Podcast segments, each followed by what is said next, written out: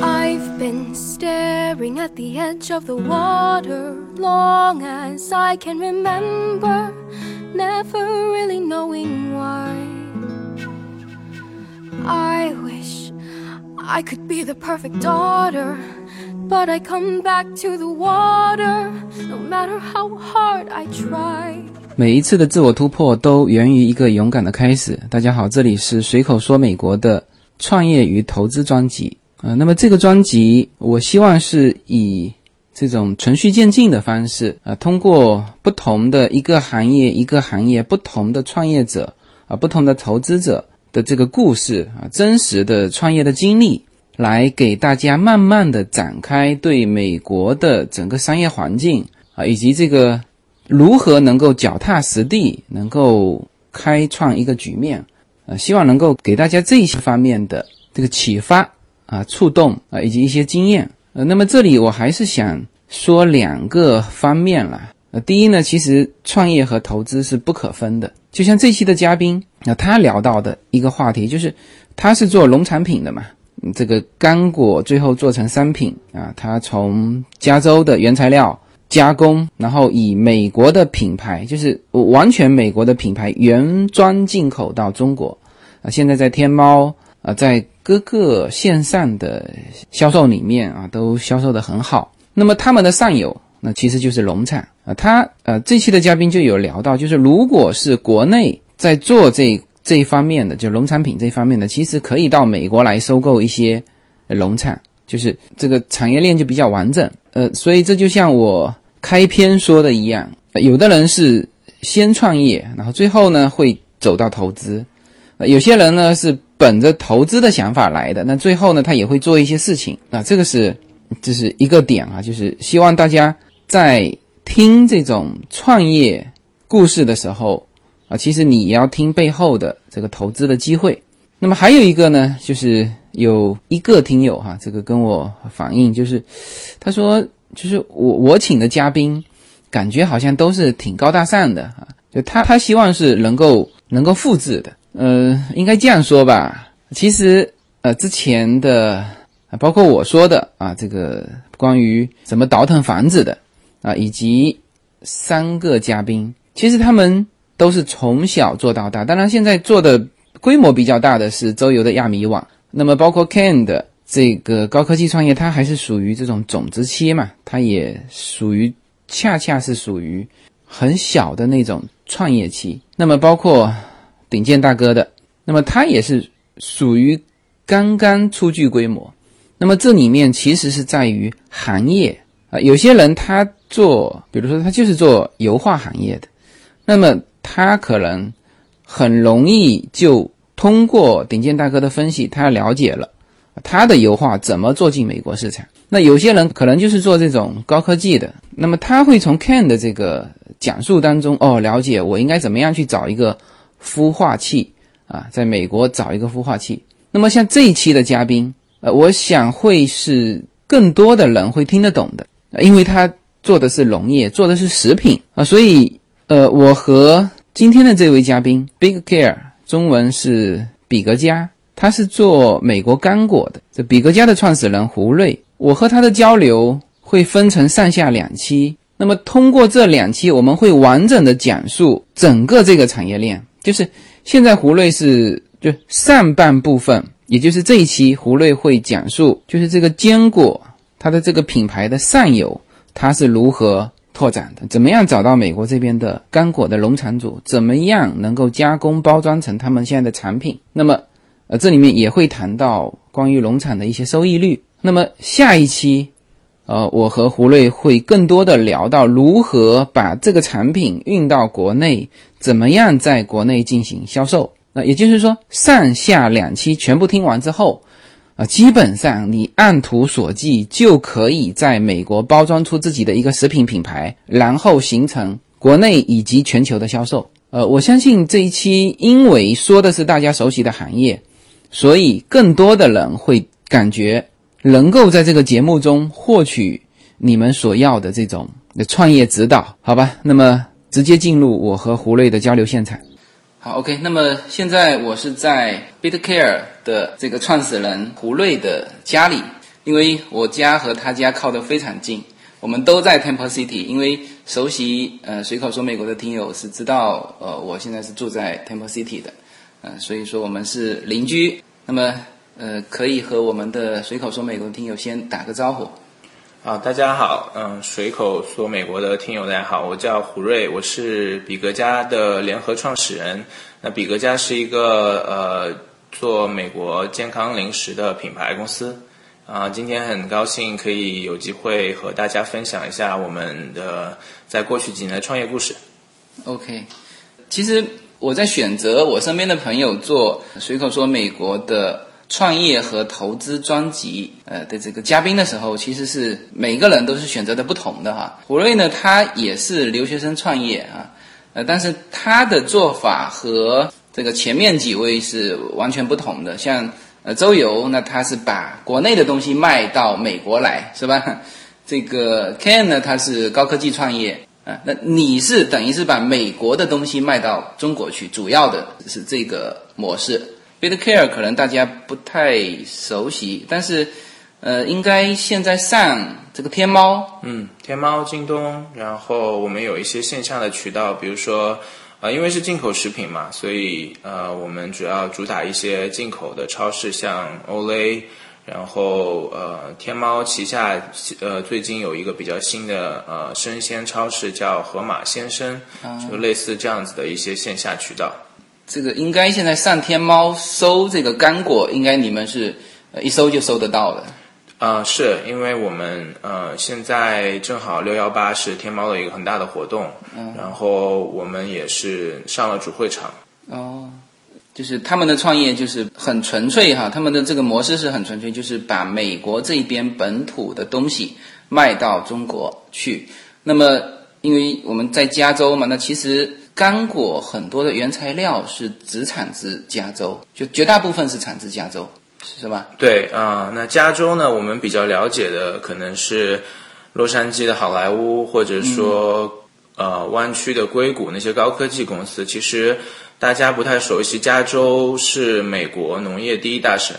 那去年加州的农业总产值大概有五百个亿美金，呃，有四百多种不同的农作物。那全美有三分之一的蔬菜是加州种的。然后二两分二分之三的坚果果干也是坚果和水果产自于加州，像啊刚才提到的一些水果还有坚果，像杏仁，美国的杏仁，呃，全球百分之八十产自于加州，所以加州是一个非常大的农业省。就加州这个气候很像，很像新疆那边嘛，就是它干燥，然后。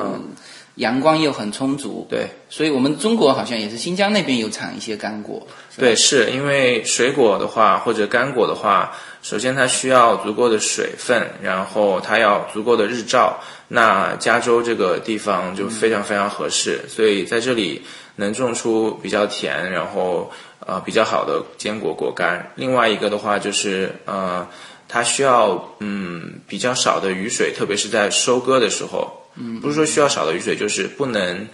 呃，因为如果说在采摘的时候有有下雨的话，果子会被打掉，就是会会有损耗。呃，这边的农场，所谓种干果的这个农场，他们是，嗯，一直以来这个就历史严格下来就是种干果，就是它的干果的原材料的这种聚集地是不是没有什么变化，就在那个地方？嗯，其实就是说。嗯，美国的像加州的中部，嗯，其实是很大的平原。那我们这几年的感受是，嗯，因为像坚果和果干，它的产值相对于比较高，嗯，所以我们有看到越来越多的农场出现，然后有新的苗圃，那那些都是呃，就是货值比较高的坚果类的产品。那我想，其之前这些土地，呃，有种畜牧草的，有种其他粮食的，就是就是最近几年，因为这个需求比较旺吧，所以有看到有有有改到轮种，有感觉到有轮种改改成坚果。因为我之前有一个人跟我讲过哈，就是说有一种坚果，好像只有在加州中部的那么一块地。才能种得出来。那其实这里面也因为很重要的一个商业，就是说，如果是就是那一块地能够种得出这种坚果，它不具备扩张性的话，那么那一块地就显得价值比较高嘛，是吧？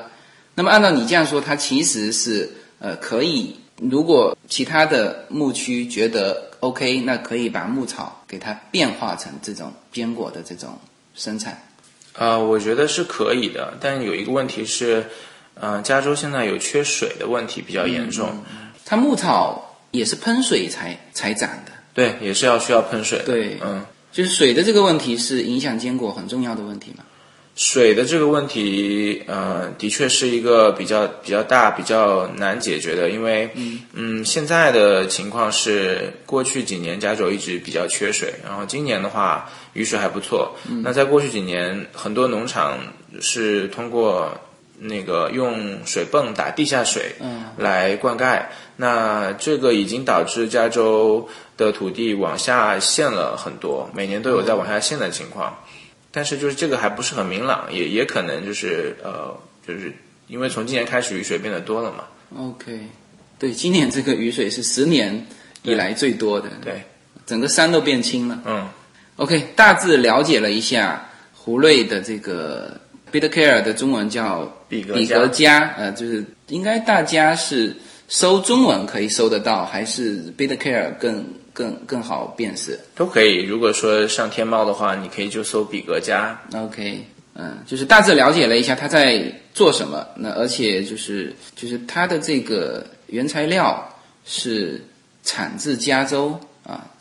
为什么说就是他的这个创业是很很典型的把加州的东西呃卖出来？因为就是整个的这个干坚果来说，它的整个原料是在加州比较多啊，所以这个是做一个让大家先了解一下这个胡瑞。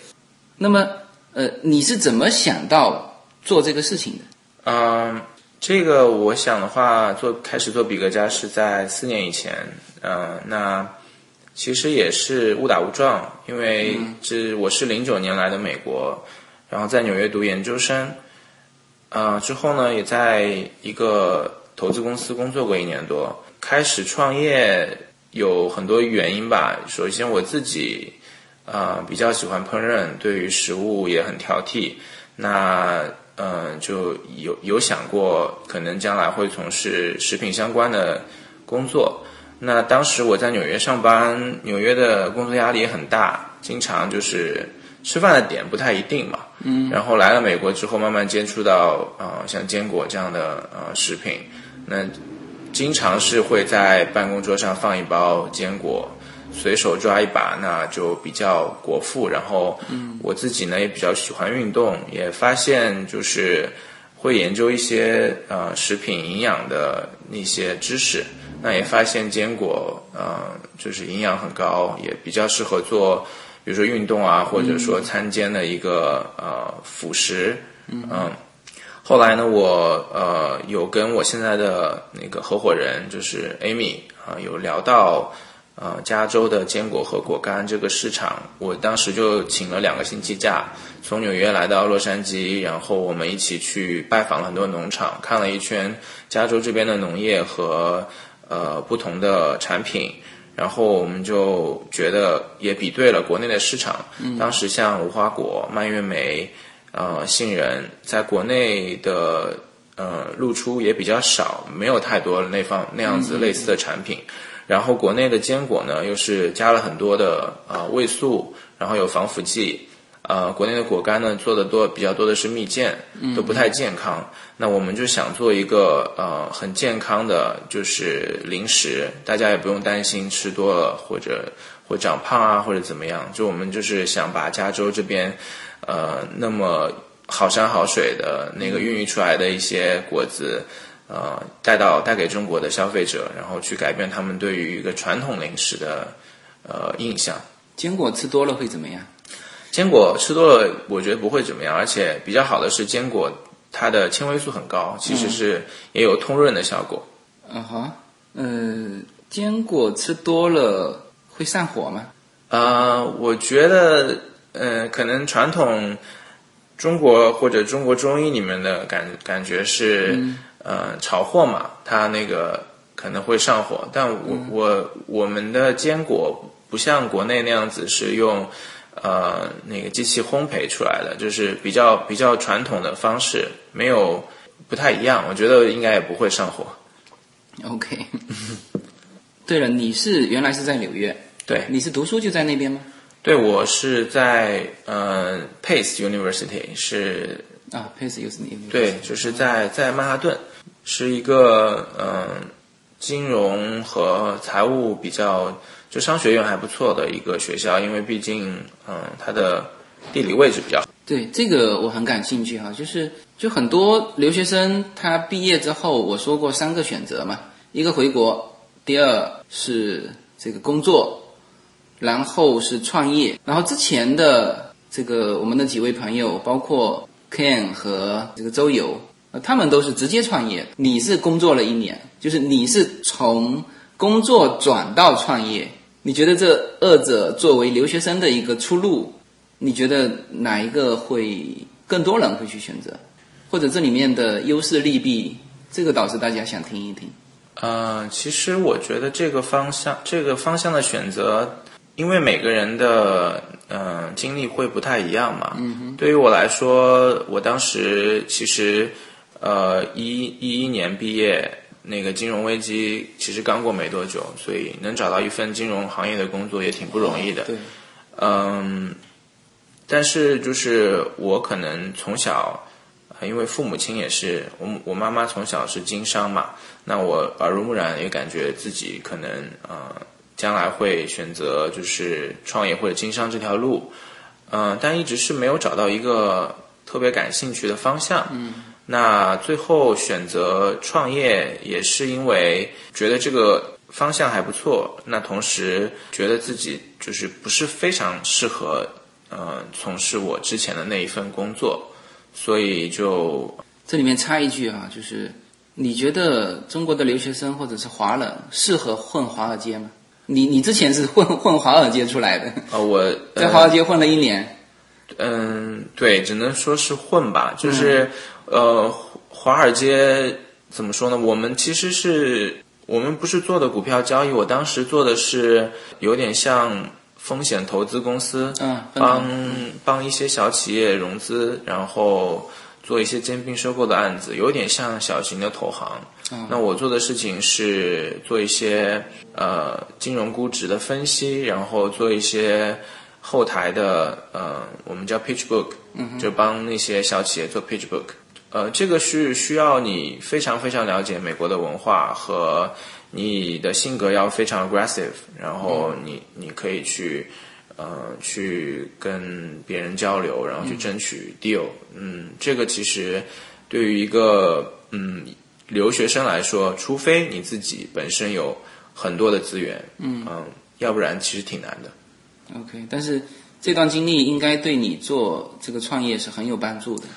是吧？你以前帮别人分析市场，那应该来说，在自己分析市场的时候会很专业。呃，我觉得就是方法上来说，的确是会有，因为你有看过，就是专业的机构怎么去分析一个行业，然后我们当时服务的公司也是一些初，有很多也是初创公司，像我们服务过，就是在农场养鱼的一个企业，就是它是用水箱养地中海的海水那个咸水鱼，嗯然后有服务过呃小的农场，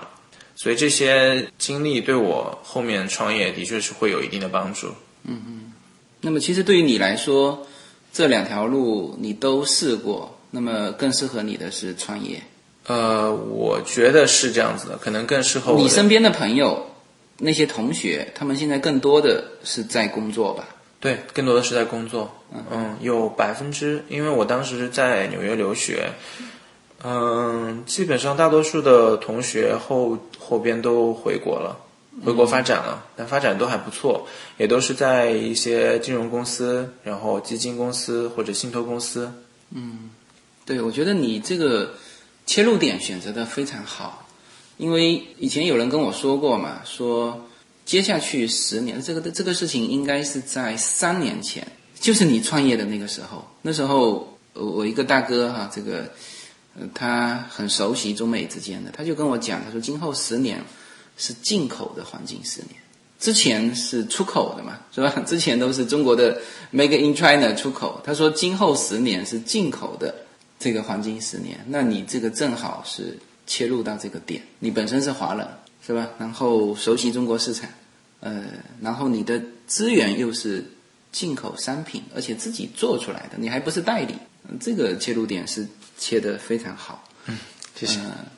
对我们也是觉得，在这这段时间，就是美国，你看国内对于食品安全啊，然后很多东西会有非常多的顾虑，然后国内大家都能看到，呃，生活水平不断的提高，然后也最近也大家一直在谈消费升级。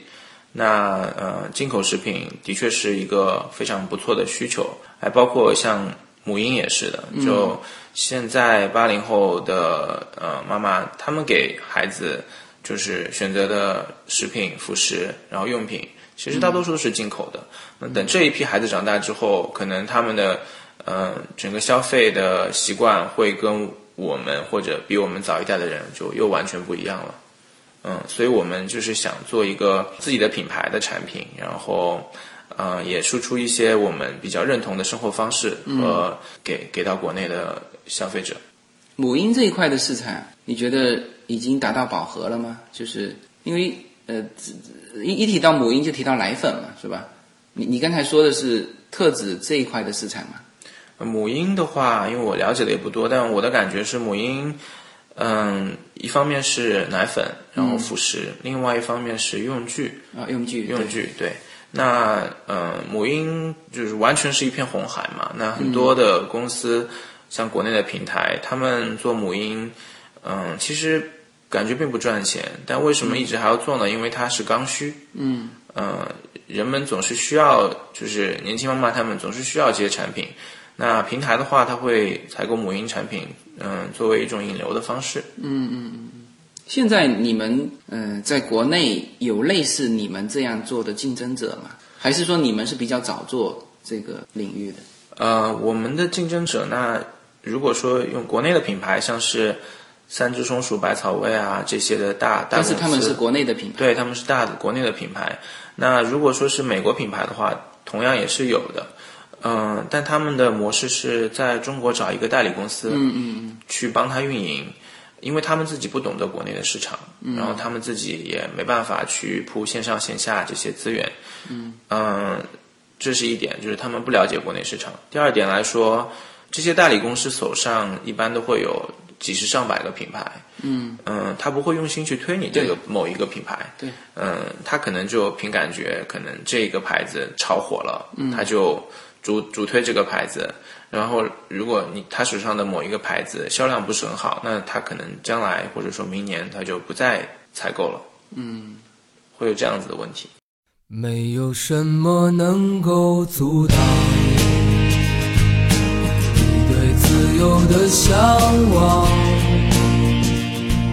每一次自我突破都源于一个勇敢的开始。大家好，这里是随口说美国的中美跨境创业与投资专辑。移民之后做什么？家庭资产如何在美投资？中小企业遭遇瓶颈，如何进行对外突破？这些话题是这个专辑希望和大家探讨的话题。自由军将携手美国东西海岸多位成功创业者与投资者，为您细细分析美国的创业与投资环境。讲述中国和美国这两个世界上最大的经济体有哪一些跨境的商业机会，以及有哪一些完全不同的商业环境和经营理念。如果您需要自由军和二十多位成功的美国创业者和投资者成为你的智囊团，那么加入我们吧。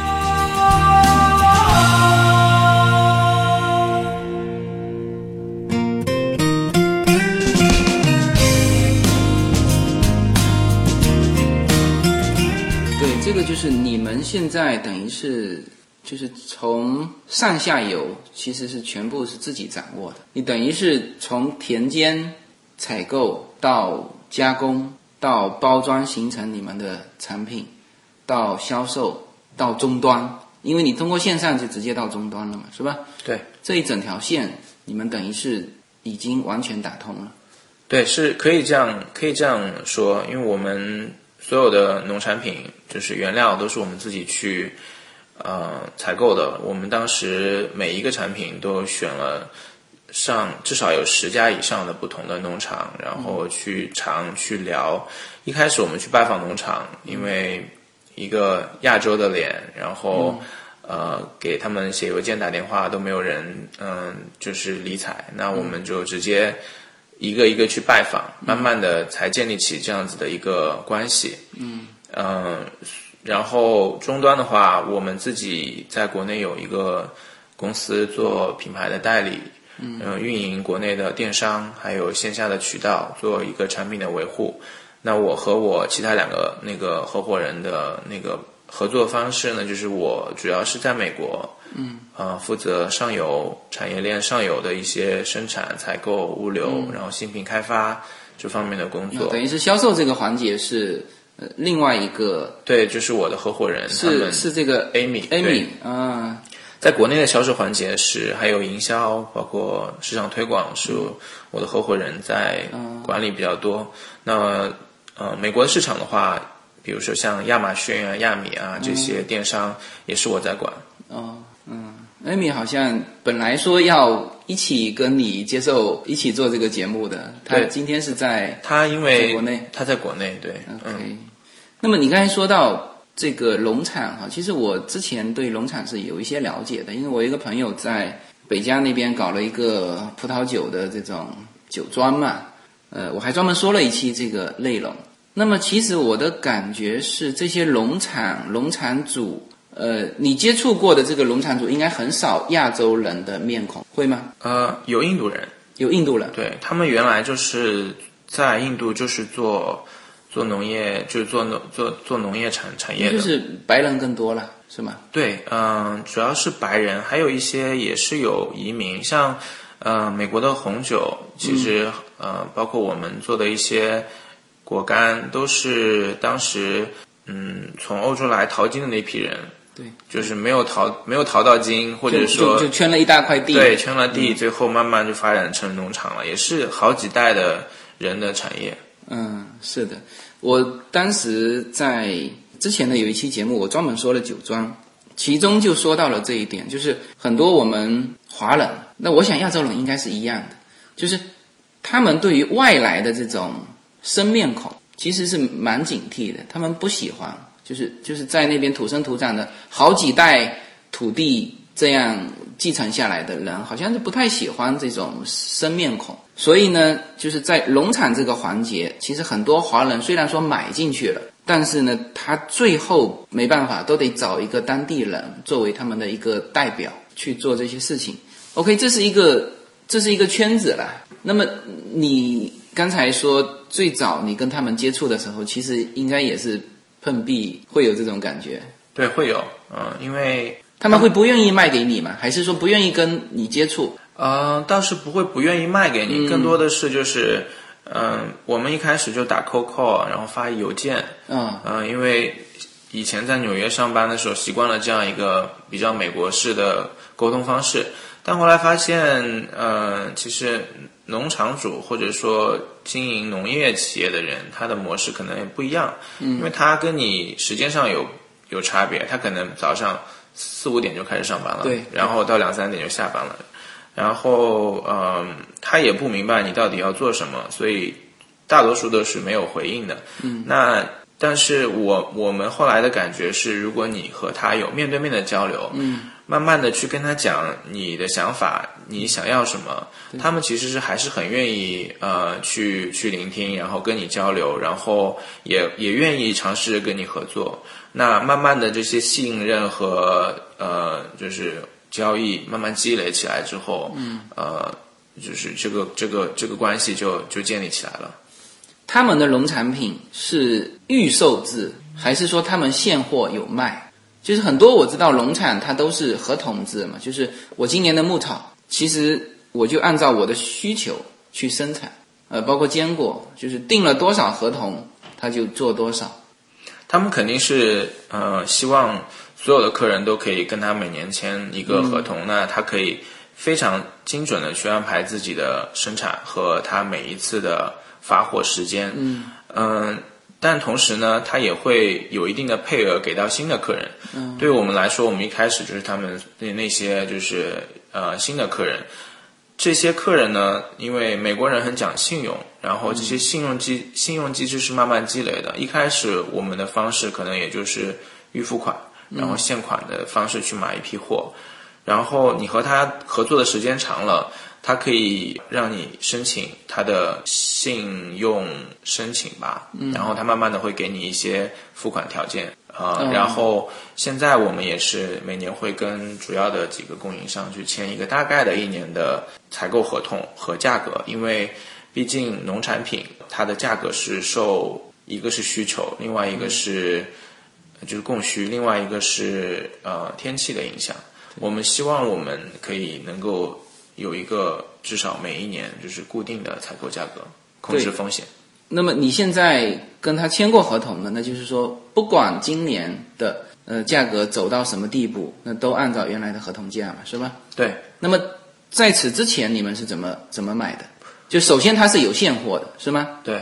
嗯，在此之前的话，就是当时反正就是现货和现价。对。但是这个就是说，他们的比例并不多，刚开始的时候。啊。对，但我们当时一开始的时候采购的也量也不大，也不大。对，哎，你现在采购了这么多完，你觉得就是各个农场之间它的这个质量啊，是比如说这块地的是就都差不多，还是说在相同类似的农场，它地如果连在一起的，它的质量会参差很多吗？就是原材料来说，就是这个来说，首先农产品嘛，它。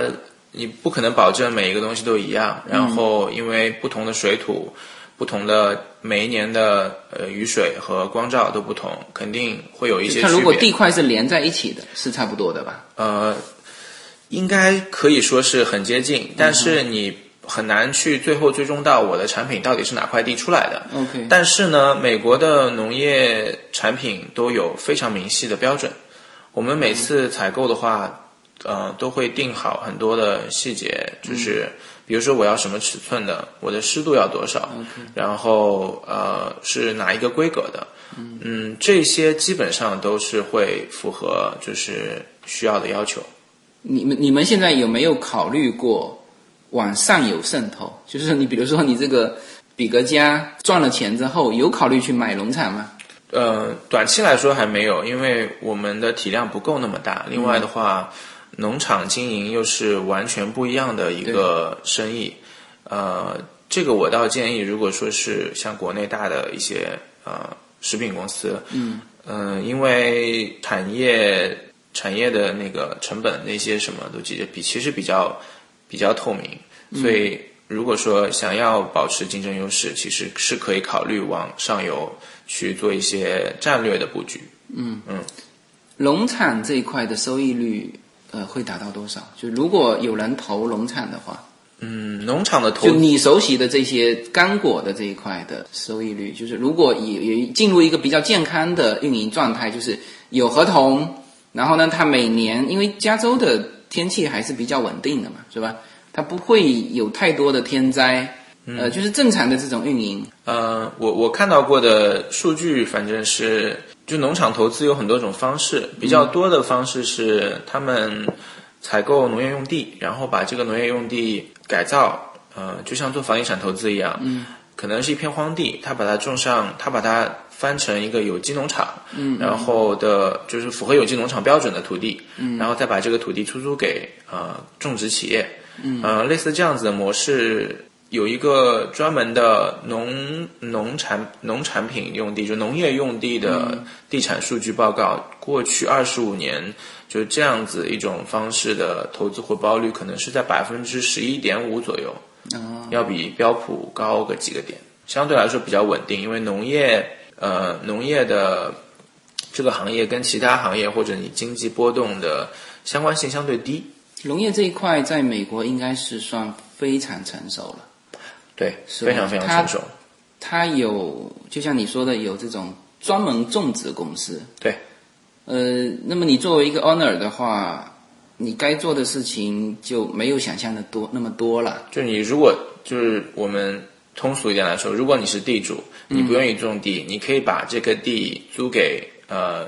就是种植公司，种种植公司然后其他东西你都不用管，你只要每年跟他收租就好。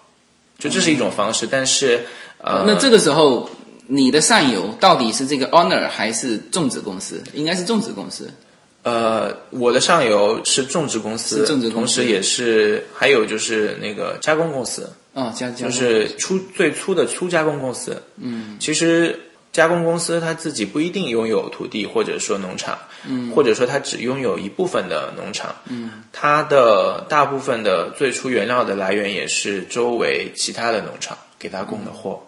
所以我的上游更多的是加工公司，就是原材料加工公司。明白明白。所以你这刚才说的，其实你也不知道这这个东西准确的产自哪一块地，因为你是就是加工公司收过来，他已经做了一个初加工了。对，是的。他反正只要提供给你哦，大概是加州中部的，大概是这个规格的这个原材料是吗？我我是可以就是追溯到那个比较更呃明确一点的数据，但对我们来说没有太大的必要。嗯，因为农场或者有加工公司，他们都是有数据的那个备份，就是他知道，比如说他这一个 lot 这一批的产品是从哪一个农场采购的，那就大概能知道这个农场在哪里，是哪一片土地。在加州，在这个环节当中，有没有存在这种可能性？就是比如说，呃，他采购了外州的或者是外国的这个原材料，有这个可能性吗？呃，肯定是有的。啊，这也有有，但就是这就看你的供应商是不是就是开诚布公的跟你讲，嗯，呃，像是比如说我们的西梅，西梅的话，加州的西梅会呃相对比较好一点，嗯。嗯然后其实，在智利，因为它是南半球嘛，啊它的气候和土地就是沙土土质跟加州也有有类似，嗯嗯嗯，然后它正好是反季节，嗯，它也产西梅。那如果有有有一年，我记得是前年还是去年，就是加州的西梅产量非常低，就是有一些农场它会从智利采购，然后就是加工厂，它从智利采购原料，然后加工。智利的这个原材料和加州这边，你觉得差异会大吗？这个加州的会相对好一点，但同时其实也要看当年就是的气候条件。就是有一些人他，我你知道我的很多听友，他们过来之后呢，就是不知道做什么。那么按照比较传统的中国的思路，就是买固定资产嘛。嗯。呃，一种是买一些房子出租。那现在当然也有，因为农场的美国农场的这种生活，有的时候是国内这些在职场或者是在商场打拼的很累的这些人的理想的那种生活状态，就是农场嘛。所以蛮多人跟我说，哎，是不是买一块农场，这个以后采菊东篱下？那么实际上，呃，就是说农场这一块也是他们比较想了解的，呃，所以说刚才问了这么多。那么总体来说，你如果作为一个 owner 的百分之十一的收益，那还是很 OK 的啦，就是不用太多的这个管理管理，有管理公司嘛，是吧？对，有种植公司，然后它的也其实也不必担心这个销量，就是有种植公司去帮你去这个百分之十一，我说的是呃一个平均的，平均的，然后另外一个是就是从指数上来看，而且毕竟它是二十五年的一个就是长期来看的。然后我我我个人的感觉就是因为农场毕竟是一个呃比较重资本的投入的投资，另外一个的话，嗯、如果说就是也也不要轻易的选择吧，因为对于这个行业，对于这个环境的，就将来那个雨水，还有还有那个土质啊，就是你这个农场将来要种什么，这些东西你不一定有非常十足的把握。还有一个呢，就是可能美国的法律法规，虽然美国我感觉是比较保护就是私有财产的，嗯，就是农场主农场的话，土地也是你的私有财产，嗯。这一方面是还蛮好的，但嗯，毕竟法律法规不太一样，对它对很多农场有很多要求，对你必须做到这个，对它才能拿得到它的补贴。嗯。对环保的要求啊这些，嗯，那嗯、那其实还有另外一种方式啊，就是说有专门的投资农场土地的基金公司，嗯，然后呃，他有卖那样子的基金出来，嗯，就比如说有一个叫 Farmland LP 或者那样子的公司，我觉得好处是一个来说，他们的基金资金他们会有一个资金池，投资不同地区不一样产业的农场农用土地，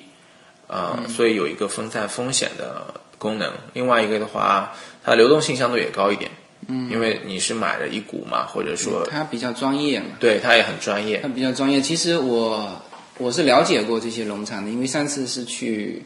他不仅是产那个葡萄酒，他还产橄榄油啊，还产葡萄酒醋，呃，葡萄醋，对对对对对对。然后我当时的体会哈、就是你如果是是一个外行，没有当地人和你合作，就是完全很懂得的这个人跟你合作，你到时候会非常累。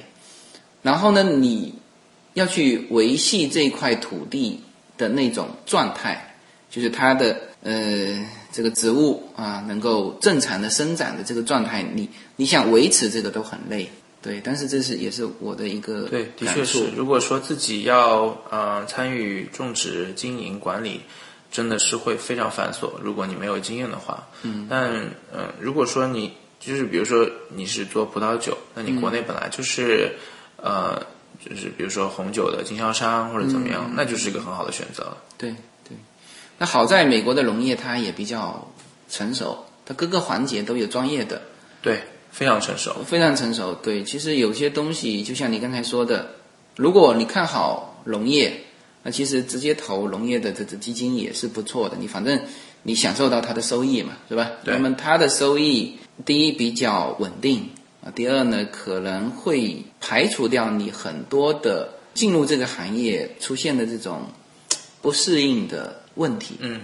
可以，或者如果真的非常感兴趣农业的话，可以先从投资这些基金开始，对，然后慢慢的去接触，然后也通过这些基金可以了解更多，然后可以进、慢慢进入这个圈子吧，有一些更多的联系，就关系 network。好，那么这一期呢，时间关系哈，呃，这期就和胡瑞先聊到这里，好吧？那么非常感谢今天胡瑞能够跟我们聊很多我们很关心的这个农产品的这种上下游的这些知识，呃，可以和我们的听友 say 个 goodbye。好好好，谢谢谢谢大家，那也很荣幸今天有机会跟大家分享了一下自己这过去几年在加州，然后